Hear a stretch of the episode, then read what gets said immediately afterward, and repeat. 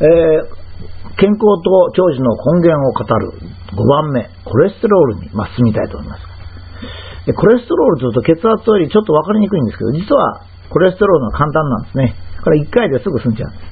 血圧というのは難しいんですよ。物理的な圧力なんでね。ところが、コレステロールはですね、物質なんですよ。だから、まあ、あ一杯ご飯食べるとか、そういった話ですから、理解はしやすいんですね。ところが、コレステロールはね、お医者さんが間違ったんです。今から50年ぐらい前。これはまあ間違ってもいいんですけども、研究が不十分なのにコレステロールは低い方がいいと。なんかコレステロールって言うと悪いものという誤解が日本社会に蔓延したんですね。これはどうしてこんなことが起こったかっていうと、ヨーロッパの研究をそのまま日本に持ってきたんですね。ヨーロッパはコレステロールが高いって言いますのに、大体300ぐらいなんですよ。まあこれは 100cc 中あたりのミリグラムで言うのが、まあ伝統的なんですけどね、300ぐらいなんですよ。ところが、もともと日本人って100とか150ぐらいうろうろしてたわけですから、300なんていうですね、人の症例など当てはまらないんですけども、それを間違ってですね、日本人は150ぐらいだったのに、ヨーロッパの300の人を持ち出してコレステロールになるとこうなるってやったんですよ。もちろんあの、コレステロールが250を超えますとね、やっぱり心疾患の死亡率が少し高くなってきます。だけど200ぐらいまではほとんど変わらないわけですね。その当時の日本人というのはこの、これはその当時の日本人のグラフなんですけども、コレステロールはもともと少なくて、120ぐらいから200ぐらいの日本人しかいないわけですよ。そこではもう全然心疾患の死亡率は変化ないんですよね。だから、どういう間違いをしたかったら、日本人は何も問題がないのに、ヨーロッパ人を持ってきて、そして議論をしたっていうわけです。で、これを NHK が取り上げて大キャンペーンを貼ってですね、コレステロールは悪いと言って、みんながコレステロールの低い食事、コレステロールを下げよう下げようってもう大変だったんですよ。これ1970年代って本当にみんながフィーバーしたんですよ。ところがそのうちコレステロールは大切なもんだって、体に必要なもんだって分かってですね、引っ込みがつかなくなりまして。この善玉コレステロール、悪玉コレステロールっていう奇妙な言葉、これも NHK が作ったんですけどね。これで言い訳をしたんですよね。それがまだ今でも続いてるわけです。コレステロールに善玉とか悪玉があるはずないじゃないですか。だって体が必要で体が作ってるんですからね。もともとコレステロールは我々の体になくてはならないもんです。ただ食事でも取れるっていうだけですね。だいたい約80%、70%っていう人もいますが、70%から80%は体であの合成してるんです。自分で合成してるんですよ。えですからコレステロールの少ない食事なんて全く意味がないんですよ。つまり、コレステロールの少ない食事をしますとね、体が一生懸命コレステロールを合成するわけです。で、コレステロールの多い食事しますとね、まあ、そこから少し借用して、合成量を減らすっていうだけですからね。だから、まあ、その、人間が自分で合成しなきゃなんないものをですね、わざわざ少ない食事をするなんていう馬鹿らしいことをましたので、それを言い訳するために NHK が善玉コレステロール、悪玉コレステロール、まあお医者さんなんかに言わせますとね、あれで困るんだっていう人がいるんですよ。あの、世の中の人は悪玉コレステロールがあると思ってる。だから両方とも必要なんですと。ただ悪玉コレステロールと言ってるのがですね、血管に溜まりやすい。だけど必要なんですよ。悪玉じゃないんですよ。えー、溜まりやすいっていう性格、性質を持っているっていうだけですね。まだ悪玉コレステロールと言われるコレステロールはですね、非常に大切なものなんです。NHK も罪深いですよ。こんなことやるんですからね、二重に間違ったわけですね。まあ、もちろんですね、あの、ちゃんとしたお医者さんの中には、我々と早い時代からコレステロールが低い方がいいということに反論をされている人はありました。例えば、うつ病が増えますね。がんの発生も増えます。だから、え、それからコレステロールっていうのは血管に沈着もするけども血管を若く保つのにも大切だという。まあ、人の体複雑ですからお医者さんはそういうこと分かってたわけですよね。ちゃんとした良心的お医者さんですよ。あの、時流に乗った御用お医者さんとかね、製薬会社とくっついたお医者さんってのはまたいるんですけど、えー、コレステロールがま200以下になると急激にがんが増えるのも確かなんですね。で、まあ、コレステロールが250を超えると、まあ、虚血性の心疾患が増えるというグラフを出しておきます。まあ、だけど、このグラフ以外のグラフもありますからね、例えばこうだというぐらいで見ていただいた方がいいと思います。で、今度ですね、血圧の基準が130から150に変わりましたように、コレステロールの上限が200から250になりました。つまり、200を切るってことはやや危険だとは言いにくいんですけども、高くても低くてもいけないんです。それは当たり前ですね。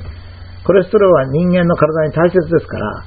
これは食塩と同じですよ。お塩がいらないなんて言ってる人いるんですけど、お塩は非常に大切ですからね。だから、こういうふうに人間の体が必要とされるものは、過ぎたるは及ばざるがごとしであり、不足してもいけないんですね。だから今までは200以下がいいと言ってたものがですね、健康な人のコレステロールは200から250ぐらいだなとか、男性ですね。あの女性はこれ難しいんです。女性は体がですね、あの生理との関係で大きく変わりますので、45歳までと、45歳から55歳までと、55歳以上というのは相当違うんですね。まあ大体55歳以上ですと、まあ280っていう一応基準がありますが、男性よりが少し高いぐらいがいいというふうに言われてるわけですね。まあ、あの、うつ傾向になったり、癌になったりする方がやや怖いわけですね。それから男性の場合でも40から60ぐらいのちょうど中年の時が一番高いっていう、これ血圧とは全く違う、えー、状態なんです。つまりコレステロールが高いっていうのは別にそのもの自身では何にも問題がなくて、もし病気だとしたらですね、体内で80%ぐらい合成してるわけですから、体内で合成する能力が悪くなる。つまり調整ができなくなる。作りすぎたり、作り足りなかったりするというのが問題で、それが病気ですね。ですから、コレステロールが高いというのは病気じゃないんですよ。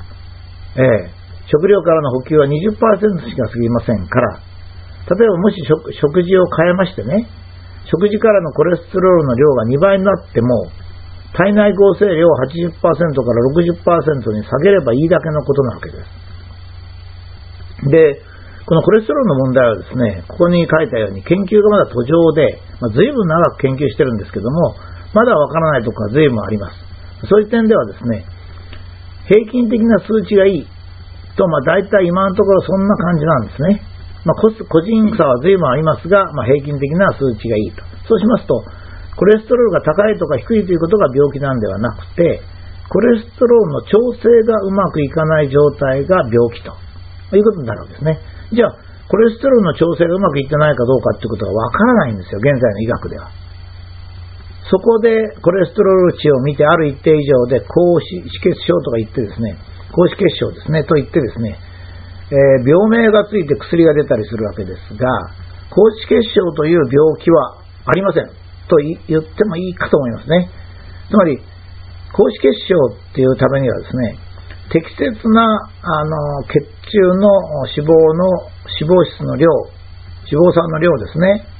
まあ、その量を越してるっていうことですけど、あの、正しい量がわかんないんですから。だから、まあ、ざっと言えば、まあ、250ぐらいまでかなと。まあ、200を切るのもちょっとねと。こういう感じなんですね。じゃあ、あの、本人は、それは平均的ですよ。これあくまでも平均的です。あなたの身長は165センチってなもんですね。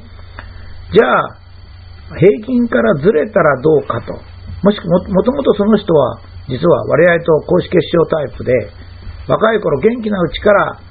えー、300だったと。まあ、300ってことないと思いますけど、300だったとしますね。それは本当にいいのかということになりますね。だこれはまあこれからの研究に待たなければいけません。まあ、とりあえず あの厚労省もね、あんまりの国民を馬鹿にしないでですね、ちゃんと言った方がいいんですよ。コレステロールが高いか低いか、どのくらいがいいかはまだよく分かっておりません。コレステロールが低いと癌になったり、うつ病になったりするし、コレステロールが多いと血管にカスが溜まりやすくなりますと。だから適切がいいんです。適切な量っていうのは個人差がありますが、まあ、個人差がないとして平均を取りますと大体200から250ぐらいがいいと思いますぐらい言えばね、日本国民は全員が高等学校卒業してますから、そのくらいは理解します。その方がですね、ずっと一人一人が健康を守ることができます。それから、コレステロールを下げる食事だとかですね、なんとか言ってますが、やっぱり80%ぐらいは体内で合成できますと。しかし、このくらい超えるとダメですっていうのがあればですね、そういうのを教えてもらえばですね、我々は非常によくわかるということになりますので、コレステロールは非常に血圧と比べて簡単ですし、まあ、日本人の場合、今度コレステロールの上限が250になりましたが、まあ、250を超える人ってそれほどいませんからね。まあ、その意味では、えー、ほとんどの人がコレステロールは気にしなくていいということではないかと思います。これについては、厚労省が今までのいきさつによらずに、まあ、厚労省とか NHK ですね、よらずにですね、本当に国民の立場になって、今までのコレステロールの認識がどこが間違ってたか。からコレステロールが少ないとどうなるのか。食事はどうした方がいいのかということを話してもらいたいと思うんですね。そうしないと、ある肉、精肉業の人、あの、あの、宣伝にですね、コレステロールは食事からではありませんっていうのが載ってますね。こんなことを言われますとね、これ国民わかりませんよ。だからこれは精肉業の人が悪いんじゃなくて、厚労省が悪いんですよね。ですから、NHK とか、もう少し正しい情報をきちっと流してもらうと。まあ、いうことが大切であるということですね。油を食べると中性脂肪が増える。そんなことありませんからね。だから、まあ、そこのところをきちっと、あ、コレステロールが増える。そんなことありませんので、えー、それもきちっとしとく必要がある。卵を食べてコレステロールが増えるってことはありません。卵がコレステロール